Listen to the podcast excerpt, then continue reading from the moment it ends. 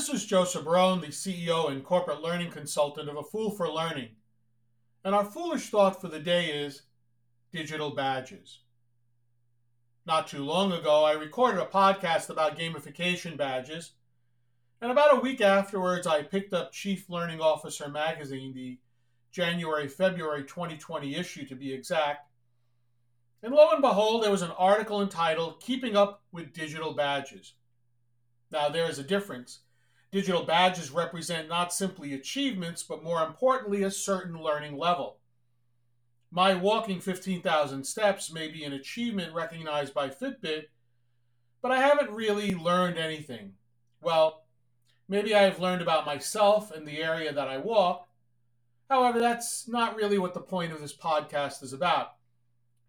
The digital badge received upon completion of a CPR course is not simply a recognition but an acknowledgement that I know how to perform CPR at a reasonably acceptable standard.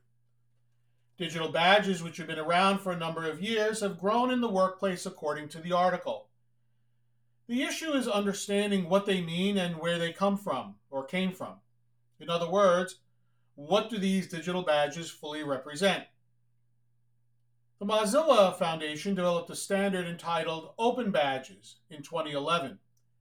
Today, approximately 3,000 organization, organizations issue open badges as part of their learning and development.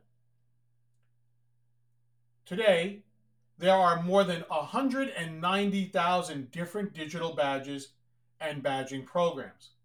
That is unbelievable. Well, what does this mean for employers?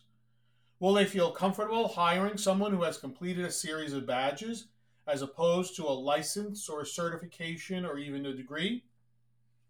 One of the other key uh, issues that the article raises was that there needs to be some way to standardize these programs and to ensure that they are verifiable.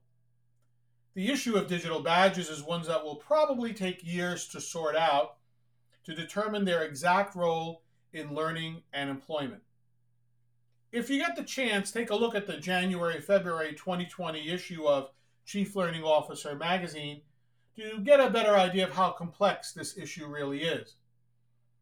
To learn more about A Fool for Learning, or if you wish to contact me to assist you and your organization with an appropriate learning solution to meet your business needs, please visit my website at afoolforlearning.com.